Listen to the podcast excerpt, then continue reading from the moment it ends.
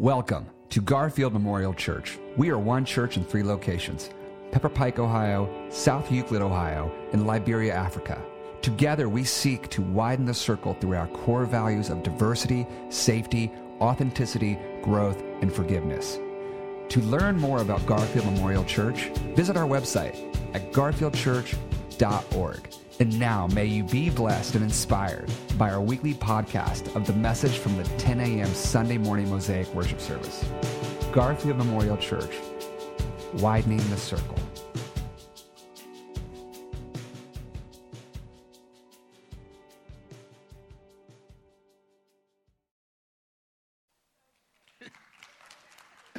Yeah. Say amen if you're glad we don't have to do that. You ever meet you ever meet Christians and you say if that's what it means to be a Christian, I don't really want to be any part of that? Yeah, that's like we, that's not we're talking about serving today. That's not serving, all right? Just to be clear, just to, in case there was any confusion. I don't think there is. Uh, my name's Scott, if we haven't had a chance to meet yet, and uh, I'm one of the teaching pastors, the micro church missional director here with Garfield Memorial Church. Um, Chip is very right. I, I, you know, this was this whole thing about the, you know, the gift and the dinner. That's, you know, very surprising. And uh, he was actually he went a step further for Mosaic worship here today, and he actually went to the other room to make the announcement. So I couldn't even throw my phone at him if I wanted to in the other room. He's always a step ahead of me. And he's, he's hitting below the belt with this whole silver anniversary thing. Uh, he's really making it hard, but it should be hard. It, it, it should be hard to leave. Uh, and I'm not going to spend a lot of time today talking about leaving. I'll be able to talk about that other times. But uh, uh, when you spend eight years with a group of folks, you really form deep bonds, and it should be hard to make those kind of transitions. 25 years, even harder. So, but don't feel too bad for Chip. I can harass him anytime I want to through the joys of the internet and Zoom. So, uh, so uh, we are continuing the series. Kurt got us kicked off on yesterday or last week. Uh, that that Jesus never said, "Attend me." Uh, we put a lot of emphasis these days in church on attendance. How many people were at worship? How many people came to the event? How many people attended? But Jesus never said, "Attend to me." Jesus said, "Follow me." And Kurt kicked us off last week talking about following Jesus through giving, really through returning to God, what already belongs to God, what He gave to us. Um, today, I'm talking about service. And, and the message, I can sum up the message in one sentence today. And you're thinking, man, if Blevins does that, I'm just checking out. I'm playing on my phone the rest of the time. You're free to. Feel free to do that. You're welcome. Here's this. This is it. If you take only one thing away today, take this that followers of Jesus are people who serve. Followers of Jesus are people who serve. Serving is inherent. Oops, I actually left the sample slide in there. Look at that. You can see that our scripture slides, we use the Calibri font of at least 28 to 30, and the scripture text, text, text, text, text, highlight, bold yellow for emphasis. That was an accident. How about that? There we go. Jesus said, Follow me. Serving is inherent to following Jesus. Serving is inherent to following Jesus. If we're not serving, we really need to ask ourselves, Am I really following? If I'm not serving, am I really following? I'm to, I thought this was allergies. I think it's kind of, kind of turned into a cold, and I about lost my voice during the sermon at the last service. I'm going to speed things up because I don't want to lose my voice and miss some of the content. So we're going to move through this because this is, I think, this is basic foundational stuff that's so easy to miss because it's so easy to turn Christianity and church into a consumer culture and to say it's all about what I can get, what programs will serve me, what events will serve my family, what things will be done to make us feel better, to make us feel welcome, to make us feel loved. Um, how, how can I be fed? Maybe you've heard some of these things. Maybe if you're like me, you've said some of these things. But, but being a follower of Jesus, being a part of the church, is not about being served. Obviously, Jesus serves us. But once we become a follower of Jesus, we become, like Jesus, people who serve. People who serve. We can't avoid it, it's inherent in it. Jesus said to his disciples, Whoever wants to be my disciple, Whoever wants to follow me must deny themselves, take up their cross, and follow me. Follow me. Not just be able to quote what I said, not be able to say, I love Jesus, not just be able to say, I go to church, not just be able to say, I memorize this much of the Bible. Here it's coming. Jesus said, if you want to be my disciple, if you want to be my follower, you need to take up your cross, deny yourself, and follow me. Follow my example. It's inherent, it's unavoidable. If we're going to follow Jesus, we have to be people who serve because that's what Jesus did. that night before he died, and Chip read a larger, I'm reading a smaller chunk of this this time. I'm going to emphasize some, some things. During the supper, starting down here at verse 3, Jesus, knowing that the Father had given him all things and into his hands, and that he had done, come from God and was going to God, Jesus got up from supper, took off his outer robe, tied, tied a towel around himself. Then he poured water into a basin and began to wash his disciples' feet and wipe them with the towel that was tied around him.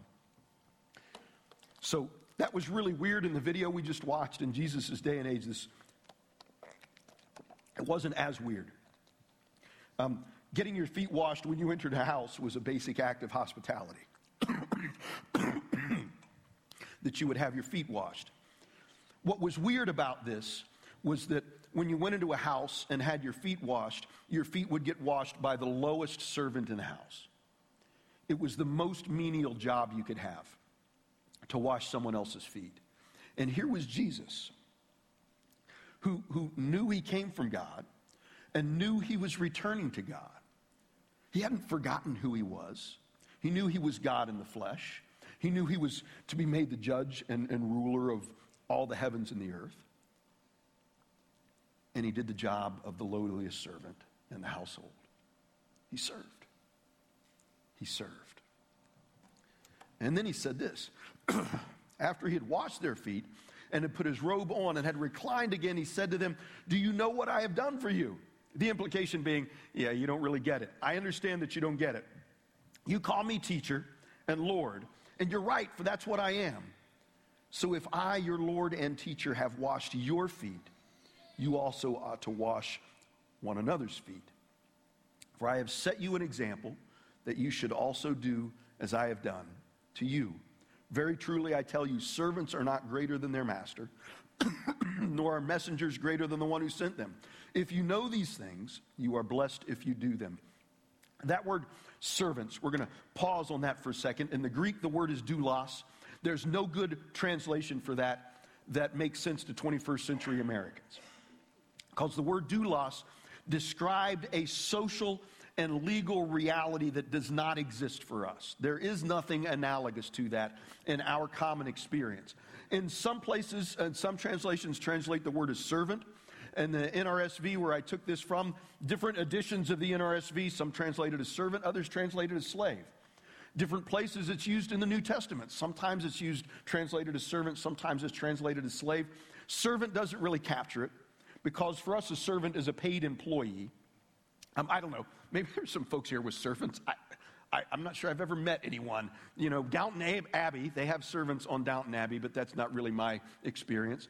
Um, and that word slave, because we're 21st century Americans, that means something different to us than it did in Jesus' day.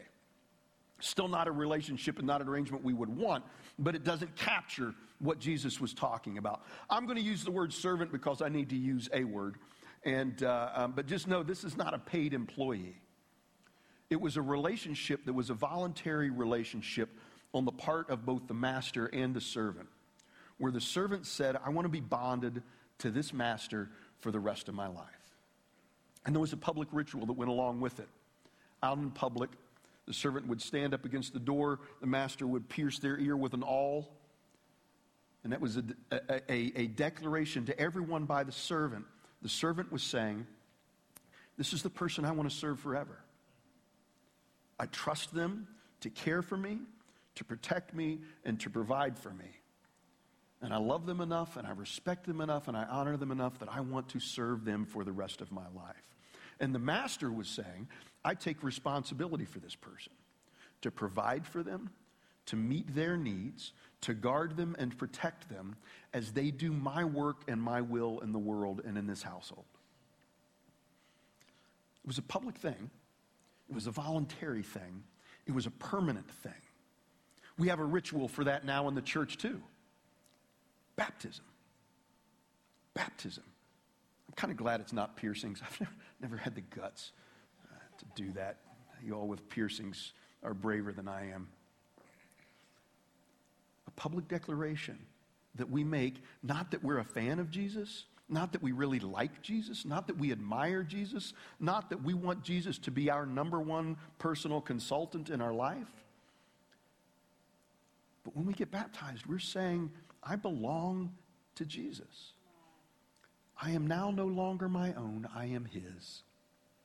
I am His servant for Him to tell me what He wants me to do, or not do, or say, or not say, where to go, or not to go.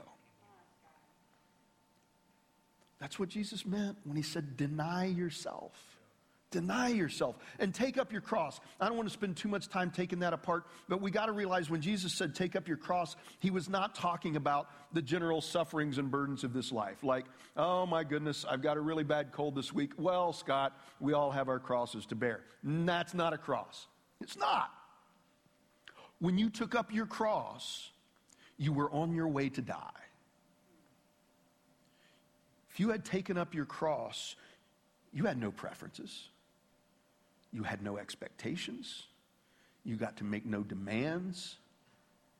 You had no plans for the future because you were on your way to die. And Jesus says, This is the daily attitude of my followers that we deny ourselves and take up our cross and follow Jesus. That we give up our privileges, our expectations, our preferences, our politics, and say, Jesus, whatever you want wherever you want, with whomever you want. I'm your man. I'm your woman. This is the attitude of service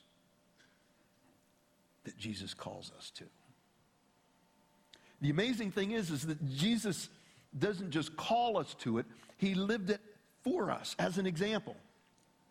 Before I get into that, though, I got to make this clear that this business of following Jesus like this, now that I'm in, I've got control of my slides today, this is a dangerous thing because if I get out of sync, then I got no one to blame but me.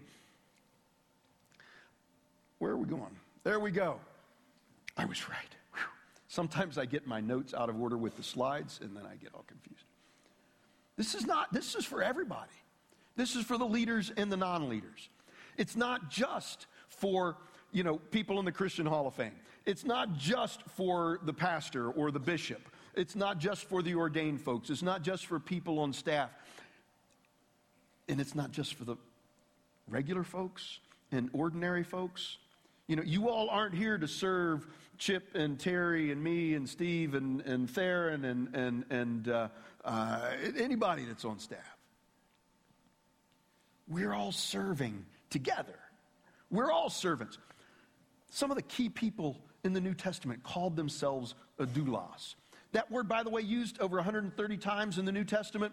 We don't use it as much, do we? We, we just don't. We like Christian. Christian's a nice word. Uh, it, it, literally means little Christ. Uh, it's a nice word. It's used once in the New Testament to describe followers of Jesus. The word saint is used a lot. We usually don't like that one either because that feels really arrogant. I'm a, I'm a, I'm a saint. I'm expecting my stained glass window next week. But the word doulos servant is used over and over and over and over again. One of the notable things about it is that some of the most prominent, well known followers of Jesus referred to themselves in this way Paul, Peter, Jude, John, James, all referred to themselves as a doulos, as a servant. They also referred at times to the people that they were serving, sometimes as saints, sometimes as douloses. Do not tell my Greek professor that I said douloses. I say douloses because I have no idea what the plural of doulos is in the Greek. Someone should have laughed at my th- my daughter, if she ever watches this online, will laugh at that. John 1 7 is a clear example of, whoop, okay, I didn't include that. John 1 7 is a clear example of that. John, I'm sorry, Revelation 1 7. John is writing Revelation, uh, and, and, and this is the way he begins it. He says this the revelation of Jesus Christ, which God gave him to show his servants, his douloses, that's all of us, what must soon take place. And he made it known by sending his angel to his servant, his doulos, John. Whether you're one of the 12 apostles or just one of the regular us, you're a doulos. You're a servant. It's for all of us. It's for all of us. There are a lot of different ways to serve. Serving takes different forms and different formats for different followers. Um, some, some servants, well, in the, in the book of Acts, Acts chapter 6, there were a lot of folks coming to follow Jesus through the, the testimony of the apostles um, following Pentecost. When the Holy Spirit came, it was awesome. Uh, at least so I've read. I was not there. I'm old. I'm not that old. A lot of folks coming to follow Jesus, a lot of poor folks coming to follow Jesus. And one of the first things the church said is we got to serve folks. If they've got a need, we've got to help meet that need. We're going to provide food. And, and what happens when large groups of human beings get together to receive services? Discrimination happens. And, and, and lo and behold, it was ethnic discrimination. The ethnic Jewish followers of Jesus were excluding the ethnic Hellenistic Greek followers of Jesus. The Greek followers of Jesus, the poor folks there, were not getting a fair share of the daily distribution of food. And the problem was brought to the disciples. And Peter said, Look, this is a real problem. And this is really important.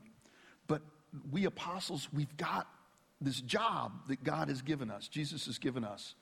The way we're serving is we're serving through the sharing of the word and through prayer. And, and if you read what he actually said, did I put it in there? I did. No. Yeah. Peter said, It is not right that we should neglect the word of God in order to wait on tables. That could sound really condescending if we don't understand the context. It really condescending. Oh, this is wait on table. I'm a preacher. you want me to wait at the tables and serve food. It's not what Peter's saying. Uh, and there's a lot of reasons for that. The biggest one is, I think, I want to highlight, is, is what he said next. He said, Therefore, brothers and sisters, select from among you yourselves seven men of good standing, full of the Holy Spirit and of wisdom, whom we may appoint to this task. Jesus, Peter was not saying this is an unimportant job that just anybody can do. Therefore, I'm above this job. We apostles, this is beneath us. It's not what he's saying. He's saying this is an important job. And you need to get people who are gifted and skilled and capable to do this job because this is not the job we've been called to. It's important, but it's different. And so they got these folks uh, what they said pleased the whole community. They chose Stephen, a man full of faith in the Holy Spirit, together with Philip, Prochorus, Nicanor, Timon, Parmenas, Nicholas, and a proselyte, of a proselyte of Antioch. They had these men stand before the apostles who prayed and laid their hands on them, ordained them for this ministry, set them aside for it. Here, interesting side note. Got to say this because we got to say this. The division was an ethnic division, and, and the folks being excluded, excluded were ethnic Greeks, Every one of the people put in charge of this ministry have a Greek name. How about that? They picked the folks that were being excluded to manage the ministry from which they were being excluded. Servants serve in different ways, in different times, in different places. Doesn't make one more valuable than the other, doesn't make one more important than the other, but we have different tasks at different points in our lives, different seasons in our lives, and there are different ways to serve within the church. There are other things about serving. Serving takes different forms for different occasions and different needs. There's a lot of different ways to serve. I can't remember what I had next. Yeah, there we go. Institutional and organizational serving. Institutional, it's an important part of serving in the church. We are an organization and there are needs that come from we're not we didn't all just happen to show up here today with a building that just happened to be here and chairs that happen to be arranged in just the right place. This is an organization which means we organize this stuff right? It may sound obvious because it is. And there are needs within an organization. We need folks to set up the chairs. We need custodians We need the tech folks in the back to make sure everyone can be heard and seen. We need the band members. We need our worship leaders. We need our kid space leaders and our kid space, you know, the, the, the other folks, uh, all the folks serving in kid space. We need our hospitality team. We need Fred out in the parking lot. We need these folks, all serving in different ways, serving the organized events and services and missions and, and ministries of the church. Flora and a group of other folks over at South Euclid right now preparing for a community baby shower. Lots of organizational, institutional needs that need to be filled by servants who are then serving other people that are coming in. These needs are important, every single one of them. Every single one of them is part of us following the mission God has given us of connecting diverse people who share common brokenness with Jesus. But there are other ways of serving. There's also the daily life serving stuff. The things that just come up day in and day out where we have opportunities to serve other people or to put our needs first. And that's the challenge. See, we don't stop serving. Again, we're not attenders, we're followers. We don't stop serving when we step away from attendance at the church event. We don't stop being servants when we're at Walmart or we're at Macy's or we're at the gas station or we're driving down the highway or we're at school or we're at work. We don't stop being servants. We're called to serve in those places too. We're called to, well, what are we called to? What does the service look like? Yeah, yeah, there's different ways of serving, different manifestations. There's different contexts for serving, institutional and personal, daily life stuff. But there are some things about serving that are common to all of these. And this is the stuff that we need to wrap our brains around and integrate into all of these things. Serving has attributes common to all followers of Jesus. John said this, just, or Jesus said this, John wrote it down. Just as I have loved you, you also should love one another. The example that we have for serving is Jesus and his love for us. He said this just shortly after he washed his disciples' feet. Just a few minutes later, just as I have loved you, you should all love one another. And this is how everyone's going to know that you're my disciples. Not because you can answer Bible trivia questions, not because you've got perfect attendance at worship services or Bible studies, but because you're loving. Because we're loving. Paul wrote it this way if there is any comfort in Christ, any consolation from love, any partnership in the Spirit, any tender affection and sympathy, make my joy complete. Be of the same mind, having the same love, being in full accord and of one mind. Do nothing from selfish ambition or empty conceit, but in humility regard others as better than yourselves. Let each of you look not to your own interests, but also to the interests of others. Let the same mind be in you that was in Christ Jesus. And then he tells us the mind that was in Christ Jesus who, though he existed in the form of God, did not regard equality with God as something to be grasped. He didn't cling to his privilege. He didn't cling to his privilege. Instead, he emptied himself, denied himself, taking the form of a slave. That's that word doulos. And assuming human likeness and being found in appearance as a human, he humbled himself and became obedient to the point of the death, even death on a cross. Jesus denied himself, took up his cross, and humbly served. And this is the attitude for all Christians at all times, everywhere. I did this in the first service. I should have looked it up between. I, I had in my head, there's a great Japanese theologian whose name I have just totally forgotten. I didn't put it in my notes because I like, I've read like four of his books. I'm not going to forget his name. I've forgotten it again. He talked about this business and, and, and one, one of his books, he said that the Christian attitude should not be a triumphalistic, crusading attitude. We're going to go out and win the world for Jesus.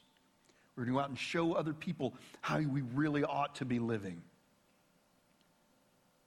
So, the mental attitude of followers of Jesus is that we should have a crucified mind that when we go to Walmart, when we're driving on the highway, when we're interacting with people at work, we empty ourselves. We humble ourselves. We, we don't act out of selfish ambition or empty conceit. We look not to our own interests, but to the interests of others, regarding others as better than ourselves. They don't make doormats of ourselves. We, Jesus said, I, he said, He came from God. He was going to God. I got news from you. You came from God, and you're going back to God. While we're here, like Jesus, we can humble ourselves because we know that doesn't make us nothing. Because we come from God and we're going back to God. With that, cons- with that knowledge, with that firm understanding of who we are, where we come from, and where we're going, we can humble ourselves and lift others up and seek to serve their interests, even to the point of denying ourselves, even to the point of dying in service. This is the common stuff for all service. Whether you're standing up on the stage and preaching, or whether you're cleaning the bathroom, please don't go knock on your neighbor's door and ask to wash their feet. If you do, please take a video. Really, really want to see that. Wherever your context, however you're serving, this is the attitude. This is the mind. Loving as Jesus loved, self denial, humility, honoring others more than self, and submitting to one another. Think what a different place Twitter would be if everyone on there had this attitude. Everyone doesn't. But if you're a follower of Jesus, that's a place to serve too. That's a place to serve too. How do we do that? How do we get there? How do we engage in serving? I've got a few simple steps.